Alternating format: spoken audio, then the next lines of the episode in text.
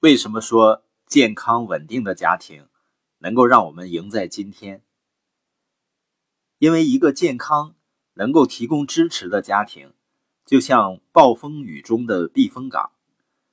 现在社会给人很大的压力，工作单位充满压力，学校也往往是有敌对的气氛，生活节奏完全失控。哪怕是在大城市里开车，从一个地方到另外一个地方，也是。让人很紧迫，在这样的环境下，人们如何找到一个栖息之地呢？我想，如果答案不是家庭，还能有什么呢？有位记者曾经问美国总统西奥多·罗斯福，他最愿意和谁共度时间？罗斯福回答说：“相比世界上任何达官显贵，他更愿意和家人共度时间。对于他来说，以及他的家人。”家就是一场暴风雨中的一个安全的避风港湾。家还是一本载有回忆的影集。一对新婚夫妇度完蜜月回来组建新居，在新家的第一个早晨，妻子决定为丈夫做一份早餐来表达爱意。她煎了鸡蛋，烤了面包，并为丈夫冲了一大杯咖啡。不过，她希望丈夫能够为她的努力而高兴。尝了几口后。丈夫说：“这和我妈妈做的早餐不是一个味儿。”妻子尽量避免不让丈夫的评价伤害自己的感觉，因为她希望两人的婚姻生活开端良好。决定第二天清晨再做尝试。第二天，她起了个大早，做好早餐摆在丈夫面前。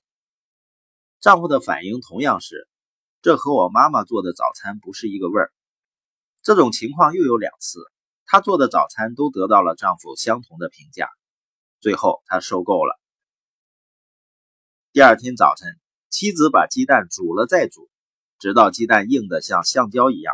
她把培根烤得很焦，把面包烤了又烤，直到它变黑。她把咖啡煮得像泥浆一样。当丈夫坐到桌前，妻子把这些食物端到他面前。丈夫嗅了一下咖啡，看了看面前的盘子，叫道。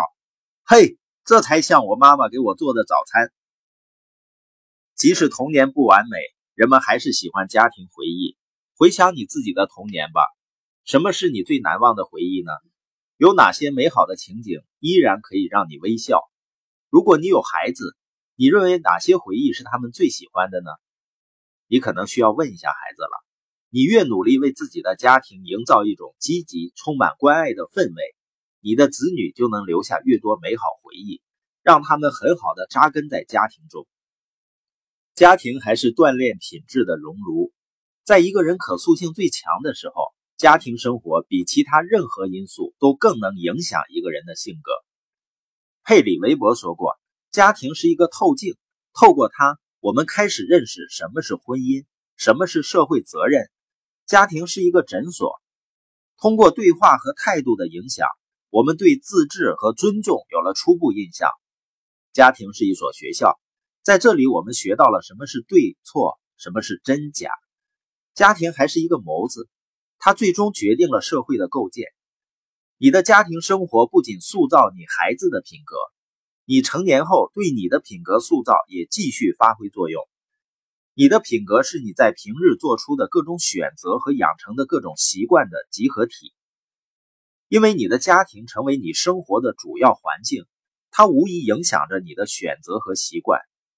稳固健康的家庭鼓励人们做出建设性的选择，培养积极的自律，让人们明白，只有今天付出代价，明天才可以获得成功。家还是一面反映真理的镜子。要成长，你必须了解你自己，你必须知道自己的弱点和强项，你必须做好自己。客观的看待自己，明白自己还有哪些地方需要做出改变，哪里是你学习这种本领的最好场所呢？在家里，如果你能够在家里营造一个坦诚可靠的氛围，使每个成员在表达对自己和他人真实想法时没有顾虑，你的家庭就能成为一个很好的学习环境。这样的家庭无疑充满着无条件的爱，在这样的家庭里。每个成员都可以开诚布公地谈论自己的错误和弱项，这是一个容许失败的安全场所。他有一个良好的倾听环境，每个人都怀着理解和同理心去聆听。我自己很庆幸能在这样的家庭中成长，尽管我犯错误后也会受到父母的惩罚，但他们通过语言或行动向我表达他们对我，这让我成为一个充分认识自己的、很有安全感的人。家还是珍藏最重要的人际关系的宝贵。哈佛大学的萨缪尔·欧西森是一位研究家庭关系的心理学家。他特意对三百七十名哈佛毕业生做了为期二十一年的跟踪调查。他发现，如果一个人不能谅解他过往的人际关系，尤其是与父母的关系，他最后往往会重蹈覆辙。很有可能，他最后成为了一个自己小时候发誓不会成为的那种家长。毫无疑问，直系亲属之间以及配偶之间的关系。